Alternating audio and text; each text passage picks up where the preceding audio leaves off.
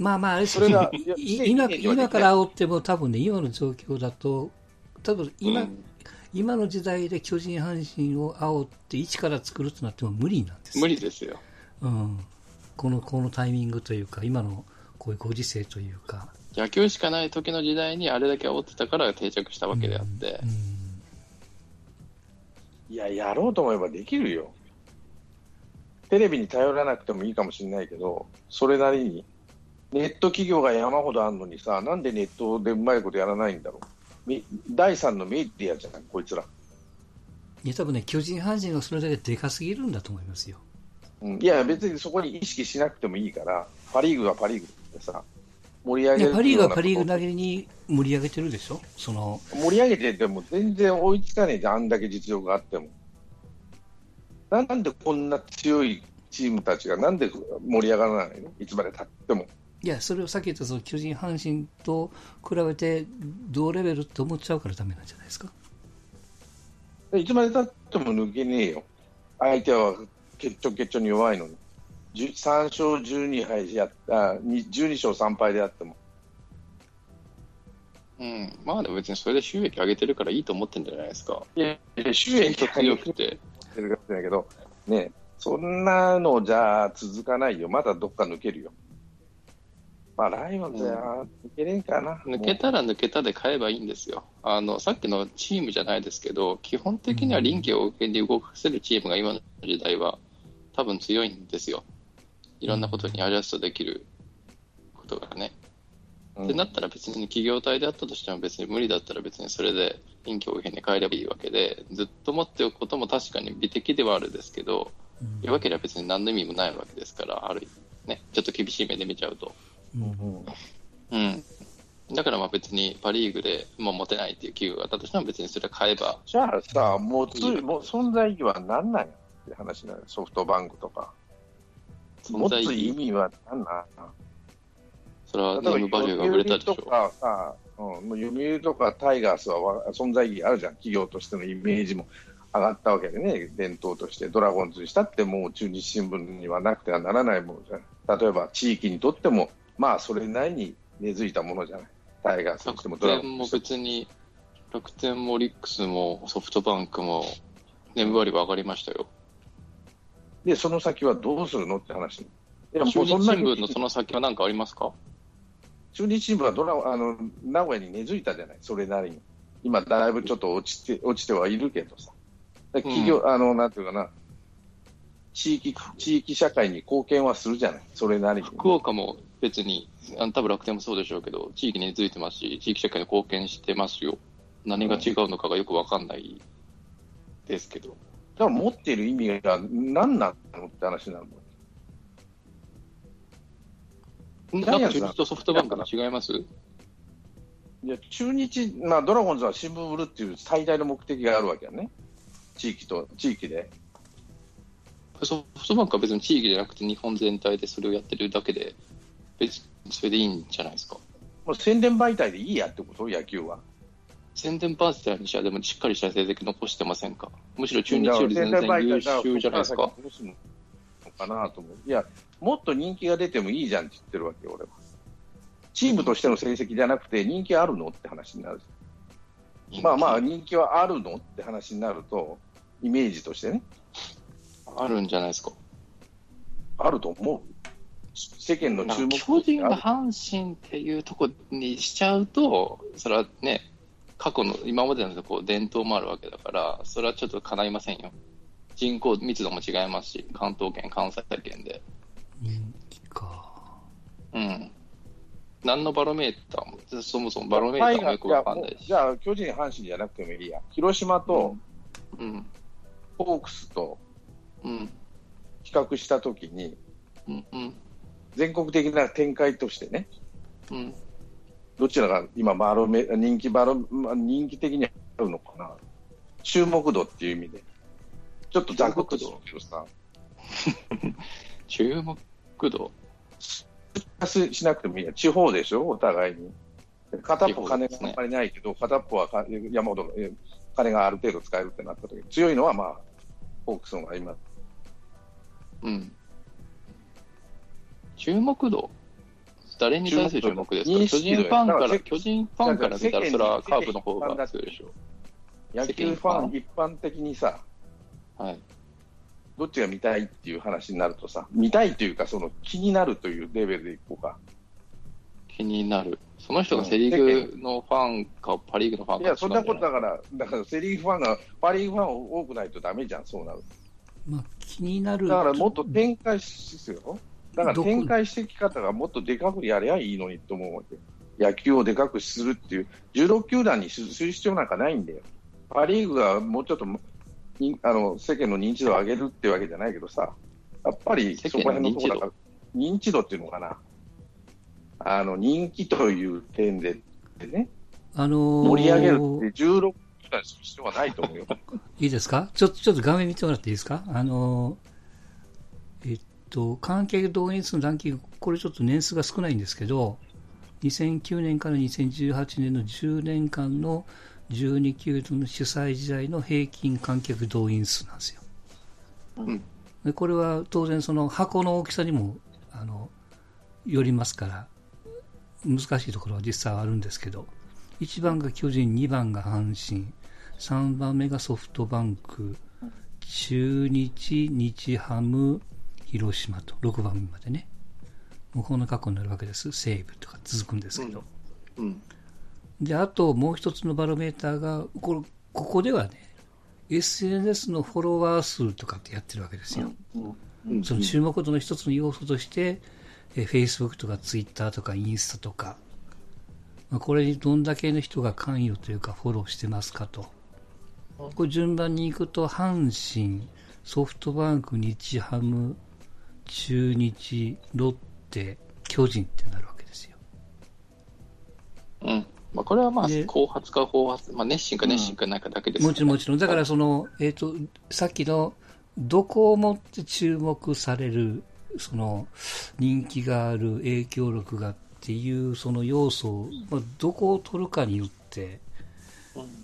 難しいやなって思うのと、その、まあ、関東に住んでて福岡の状況ももちろん分かんないし、まあ、逆も分かんないと思うんですよ。で福岡に住んでて東京の状況はよく分かるでしょ。えその影響数とかどんだけのファンがあるかって分かんないじゃないですか。うんうんうん、でも比べるものが多分福岡のチームと比べるんじゃない？うん、でも例えばさ、俺はな、うん、関東に、えー、福岡に住んでて名古屋のことはさっぱりわからんと思うよ。うん、でも福岡に住んでて東京のことはわかるでしょ。こんだけ テ, テレビなりなんなりがさ、新聞なりなんなりテレビ新聞に出てるから注目されてるっていう数字を取りますか？そうするとそれが一番の今の世の中のバロメーターで結構高いところじゃない？媒体に目を触れる数みたいな感じですかね。うん、そうすると、うん、いやそのうち変わってくるって何に取って変わられたらネットになるのかもしれないけどさ、うん、今のところって、ね、今の現在ねにせんにじゅうねんの現在で一番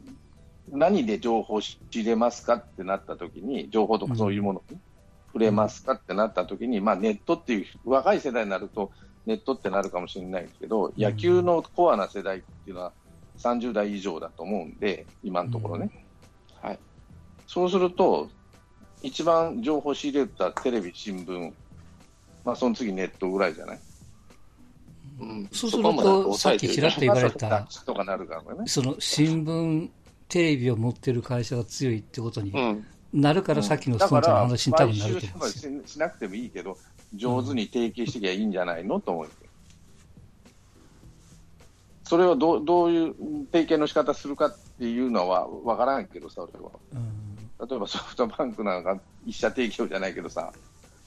うまいことやれあのなんだろうな ティービーエス かどっか ティービーエス じゃなくてもいいんだけど、うんまあ、一番はテレビ朝日じゃないかな。まあ、まあそれこそ地上波を主にしてた時代から今は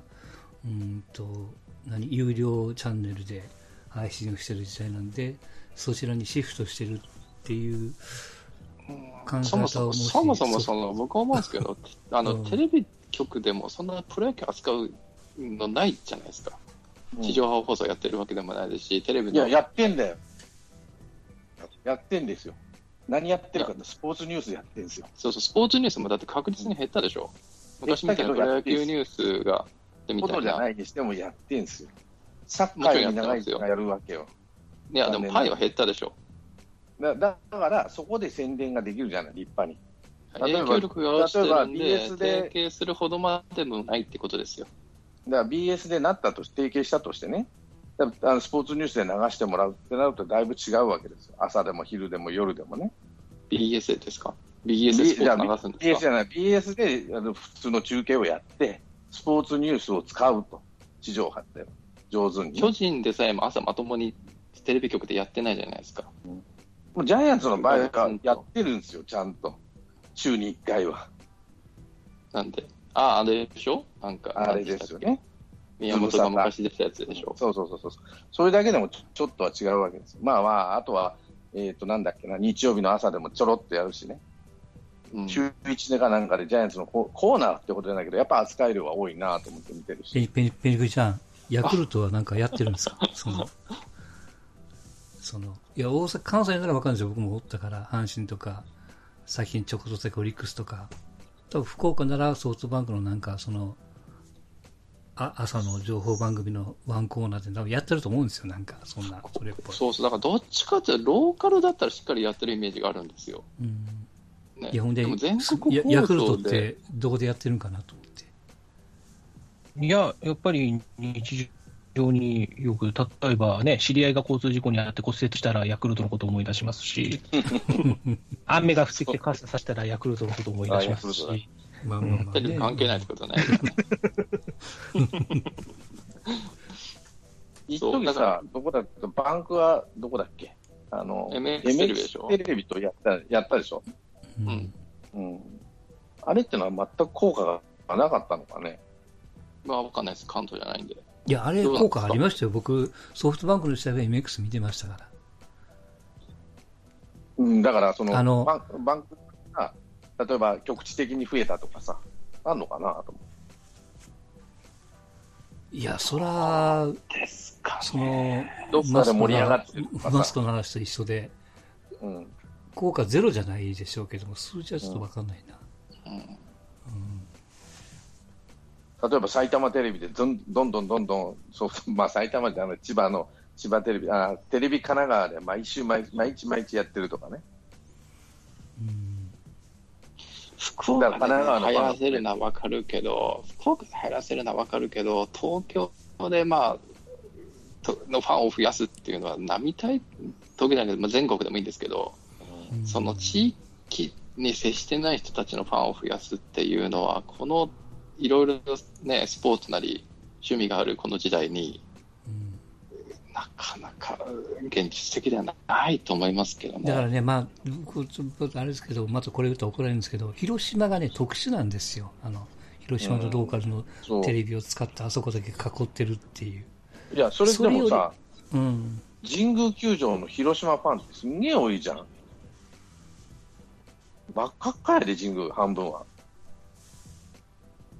じゃね、やっぱり面白いんですよ、うん、うまいこと展開したんですよ。まあそれにジャイアンツとかあのヤクルトとかがさ貢献したのは言うまでもないんだろうけど、あれでも単純に広島県外の人が赤くなってるわけじゃないんでしょ。で広島の人が関東、関東広島県人会になるわけ、うん、基本は県人の人がね、うん、あの面白い、強くて面白くなってるから盛り上がって今だってなってるっていうわけで、別にその展開がどうのこうのってわけでも、カープ自身はうまかったですけど、あのそういうこともあるんじゃないのと思うわけ。ドラゴンズはいくらやってもさ、名古屋から出てこれんけど、広島は出てき出てきたというか、カープファンが出てきてるからね、東京でも大阪でも。中日が強い時はそういうことはなかったんですか？あんまりなかったね。あ、なかったんですか？うん。だって名古屋でさえ人気なかったんだ。じゃあよっぽど中日とは問題じゃないですか。問題だよ、ソフトバンクのこと言う前に。めちゃくちゃだよ。だからこんなざま、ざまになっちゃった。まあさっきのトータルのそのチームの成績というか数字と、まあそのえっと表から見えてるその人気度とか加味すると、いや軍配はソフトバンクに上がっちゃうけどね、そのチーム力もそういう要素に混じっちゃえばね、うん、勝ってれば人気的に上、上やっていうことになると、うん、まあ比較的うまくやったんでしょうね。うんうん、だからかとい、かといってこれ以上全国展開できるかっていうと、まあ成熟しきっちゃったってところはあるかもしれない。難しい、構造、難しい、構造を変えない限り、うん、そうやっぱどんどんなに頑張っても地方チームですから、どんなに頑張ってもね。例えばね、阪神とホークス仮によ入れ替えちゃうと、阪神とホークスじゃなくてもいいんだけど、まあ、阪神とドラゴンズとホークスと入れ替えちゃうってなるとまた違うかも。こうそういうぐらいの構造の変化を与えないとダメなのかなと思うしね。まあ、巨人とホークスが入れ替わってもいいんだけどさ、うん、だからまあ一つの要素ではありますよね。その入れ替えることによってその新しい巨人阪神を作っちゃうみたいな。そうそうそうそう、あの意図的にね、うん、それはありだと思いますよ。巨人とオークスを入れ替えるとか、まあ、オリックスでもいいんだろうけど、うんうん、入れ替えて、そのなんていうかな、そういうふうに活性化を図るとかね、あと東日本、うん、あのイースタン、ウエスタンで分けるとかね、それぐらいやらないと、パ・リーグの、パ・リーグって、今、パ・リーグに所属しているチームが、その月に、なんていうかな、構造的、収益的にこうもっといけるところまでいくっていうのはなかなか難しいのかなと思うしね。それがパ・リーグの悩みだったわけね、この何十年間と。特にあのなんだろうな、あの球団なんていうかな、減らそう合併の騒動の前のところはね、まあ、このままみたいにその球団の収益だけ取ってみるとよっぽどしんどいところは、あの見えないところは分からないですけども、うん、あのロッテがちょい悪いくらいで、あオリックスがちょい悪いくらいで、うん、まあ、あとはプラスに触れてましたからね、このにじゅうねんかんね、にじゅうねんなのか、もうこの直近を見るとね、うんうん、あまあ、まあ、ちょっと日本のプロ野球は特別ですよ。あの例えばこうなんていうんですかね、こうゴールデンタイムのね、こうの時間帯に全国的に昔からいろんな球団を流してるっていうことであればまたちょっと市場の考え方変わるんでしょうけど、基本的に巨人、まあその大阪とかは別でしょうけど、巨人とどこかっていうセリーグしかないこう放送で育ってきた人たちっていうんですかね、っていう考えはちょっと通常では計り知れないっていうんですかね。うん、逆にその今のカ・リーグの新座者のチームが、うん、あのちょっと上からであれですけども、いやここまでよくやれてると思うんですよ、この人気の、うん、人気度にしても、うん、成績にしても、そうですね、うん、この短期間、ね、あの頃、あの頃だときゅうじゅうねんだいとか僕福岡いましたけど、うん、セ・リーグファンになるしかなかったですもん、うんうん、あのあのなんだっけ、ライオンズに出てかれちゃったからね、うん、まあまあ、そ, それも そ, そういったの知らなかったですよ、僕、小学校の低学年の時知らなかったですけど、うん、出てかれたのはもうごじゅうだい以上でしょ、うん、そうそうそうそう、巨人がテレビで毎日あって、うん、巨人好きなやつがいて、まあ、ちょっと変わり者が阪神好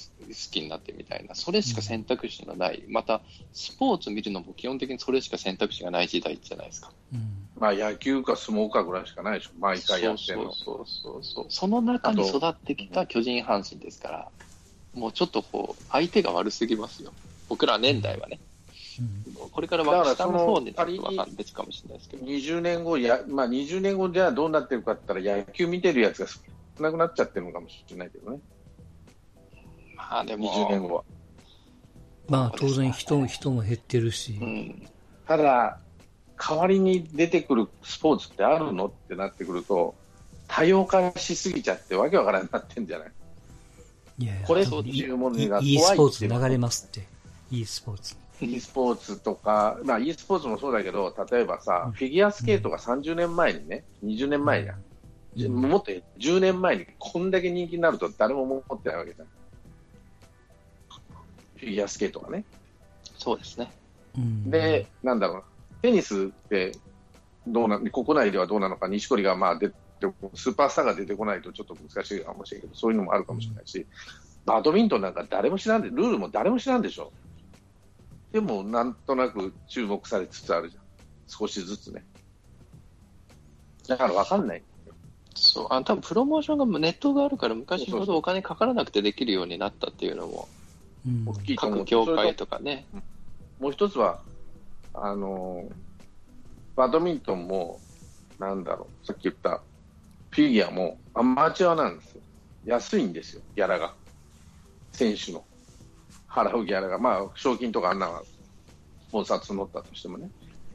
である程度の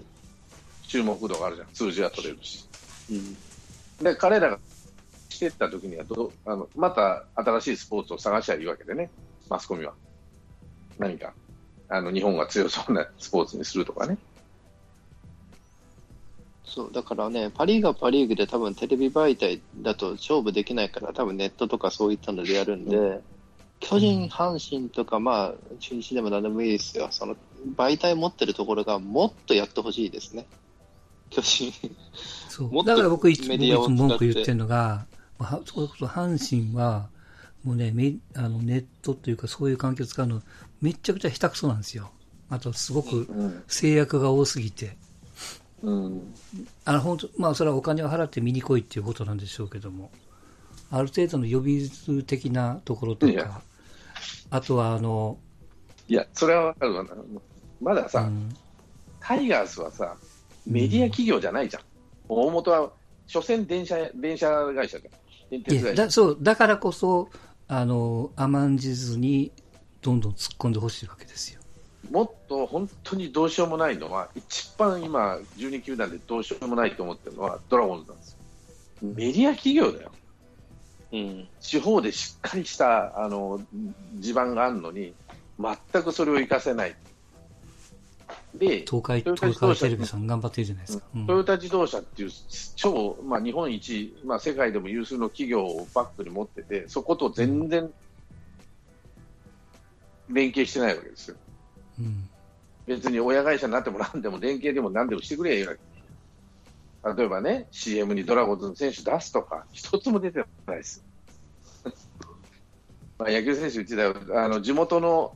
なんていうかなトヨタ、えー、とディーラーの シーエム にも出ないドラゴンズの選手。まああの多分ね、ストーンちゃんね、あの間違ってたらごめんやけども、巨人の選手とやっぱり比べることが多いんじゃない。その中日が全然出てないとか、それはねドラゴンの中日中日で出てるんじゃない。ちょっとなんか見たことあるよ、その宇野がどうこうとか、うん、全然出てない。昔はね長田や仏壇にキマタが出てたりね、いろいろあった決まったとしても誰も分からへん。地元が知らないような、ね、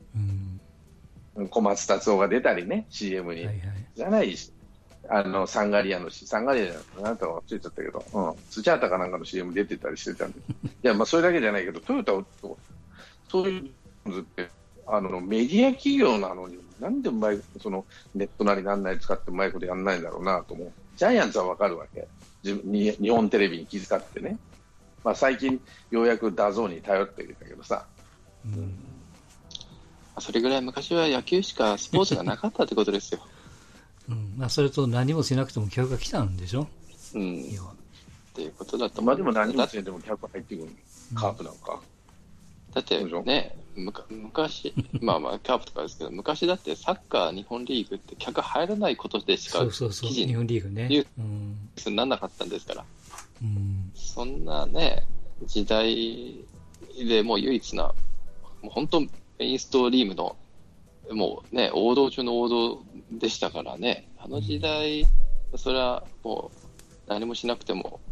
あっちから声かけてくるっていうような時代でしたけど、まあ、今違うんで本当メディア企業、ね、巨人ももっとこう全国でガンガン、うん、ガンガンにやればいいんですって、ね、本当に見ませんって。朝の土曜日の朝とかにわざわざバラエティ感覚でこう出てくる巨人の選手何が食べたかとかいう質問を受けの番組なんて、あれ本当に見やしないですよ、一般の人。何の需要があるのかなと思うけどねいや立派なジャイアンツファンへの需要やね、ジャイアンツファンへのお返しやいや何が好きこれが好きって、うん、そりゃそうよ、うん、だって朝のタイガースと一緒だよ。いやでもななんでちょちょちょ、まあ、僕福岡で、ね、いてその福岡のロー番組いろいろ見てましたけど断然くだらんですよあの巨人っておおごめんなさい思っちゃう、うんね、何食べてとかあなたの趣味やとかっていうやつよりもっとこうなんか突っ込んでいろいろスポーツの側面で切り込んでいけばいいのに、うん、ねえなそうそうだからもっとちゃんとやれよって、まあね、巨人の選手に全く興味がない人間からすれば地獄やわね、うん、あれは本当にね、うん、そうそれでもやり続ける、うん、でやっぱ見る人がいるわけですジャイアンツファンって人が、うんまあ、いやだからジャイアンツファン以外の人にこうアプローチ し, してほしいですね巨人ぐらいの大きいメディアだったら、ねうん、もうちょっと響くやり方でね、うん、ああ囲う方向でやるんだなみたいな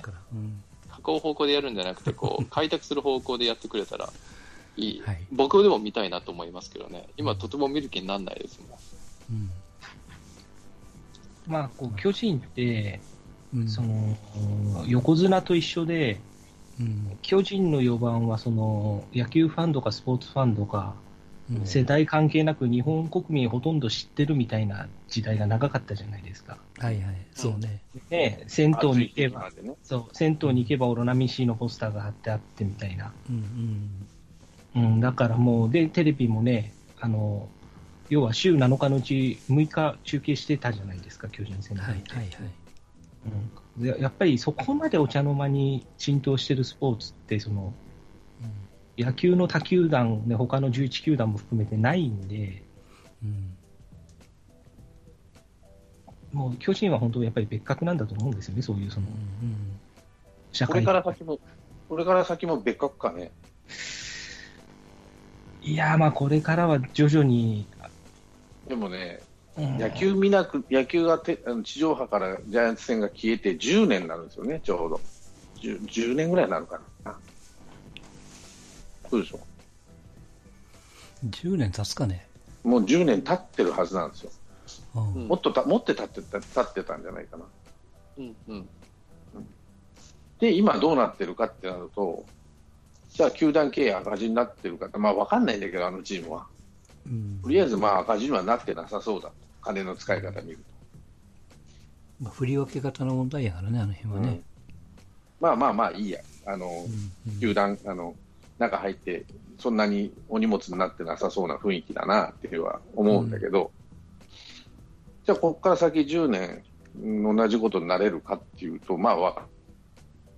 かんないけどうまいこと言ってんじゃんって思ってんじゃねえのかなと思って。ただただ野球への情熱は読売グループにはだんだんだんだんもうなくなってきてるなっていうか一時ほどの鍋常さんが最後ですよ。前も言ったけど、うんそこでどうなるかですよね。うん、鍋常あたりが別に野球なくても儲かんじゃんって話になるわけね、うん、読売グループとしては読売あの日本テレビはしっかり儲けてくれるし不祥事さんを起こさなきゃだね。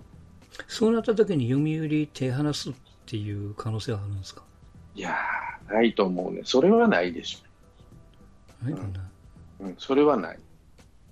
あの読売っていう企業は意外と契約とかギリにギリがたいというかそういうことはかっちり守るんで守らなかったのは唯一サッカーだけだからね、うん、手放したのはあれは川淵さんと鍋常が揉めたんだけどね、うんうん、だって日テレベレーザーでもサッカーでもまだやってんじゃんって話ですね、うん、戻したからねあれはね、うんだからそれはないだろうなと思うけどただじゅうねんかんこの地上波に頼らないやり方してでもまあ球場は満タンになってんだから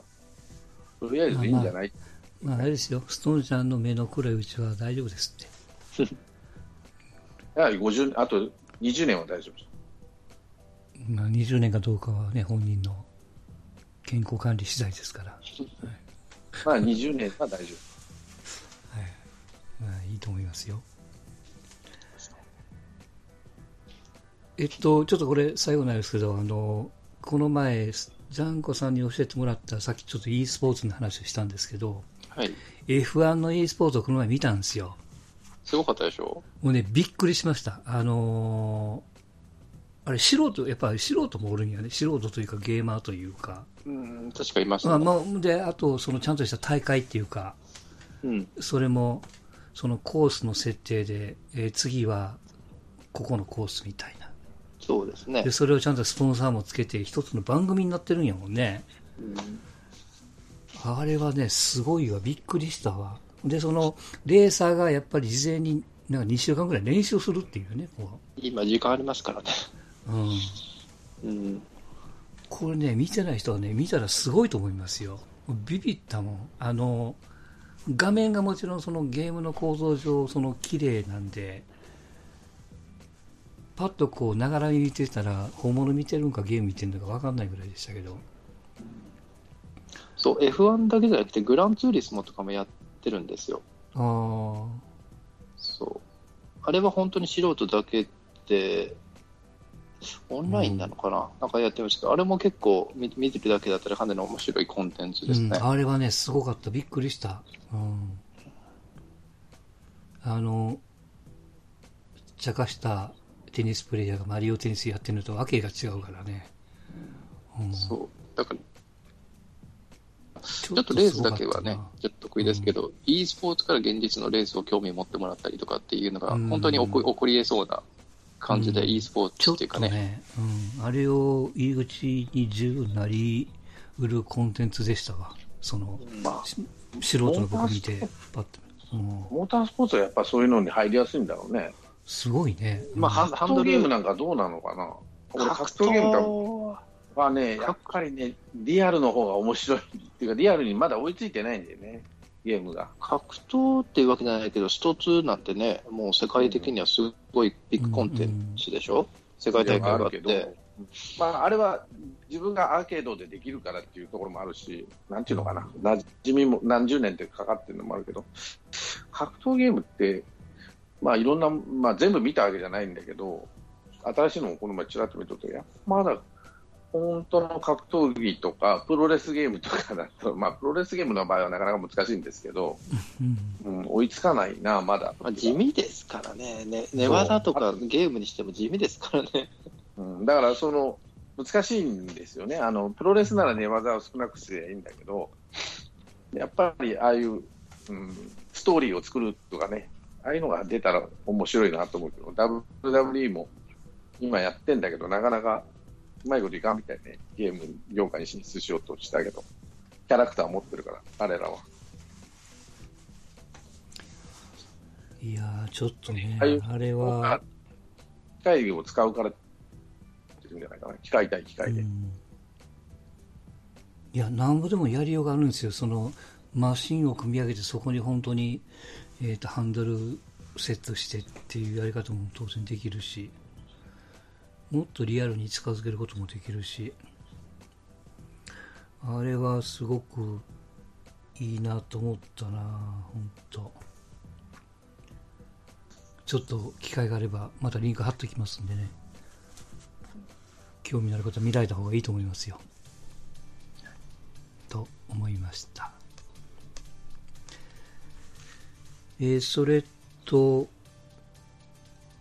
あのにひゃくよんじゅっかいでやらせていただいたドラフトの、まあ、アンケートというか投票ですよね。そのお願いもしております。えー、今回の番組の説明欄にもリンクを貼り付けておりますので、まだあの投票されてない方、ちょっと興味のある方はぜひちょっと覗いていただいて、気に入ったチームに、まあね、票を入れていただければと思いますけども、よろしくお願いしたいと思います。ここのあのペリグリちゃんもジャンコさんも参加されてるんでよろしくお願いしたいと思いますが、あのにかい戦はちょっとね誰がどのチームを組んでるかというのをちょっと伏せてやってるんで、単純にチームを見ていただいて票を入れていただければと思います。はい、そんなとこですか。今日はそんなとこですかね。ペリグリちゃんいいですか。はい、電池切れてませんか、大丈夫ですか。まあ、そのうん、まだ大丈夫ですよ。はい、そうまあ、僕もちょっと エフワン とかその、うん、レースゲームとかあんまりあの馴染みがないんで、これを機会に見たいと思うのと、はい、まあ、もう、うん、もう何年かしたらえ実際の エフワン の世界でも亀の甲羅が飛び上がったりとかするんだろうと思って、ね、死ぬやそうね死ぬよ。でスピンしてるマシンを松吉さんがフィルムに収めるっていうところを期待してます。そういう世界する、うん、朝から行ってそうですねぜひ松木さんが生きてる間にちょっとそういう形をやっていただきたいですけどね、本当ね。そうですね、はい、はいはい、じゃあ今日は以上でございます。お疲れ様でした。ありがとうございました。ありがとうございました。ありがとうございます。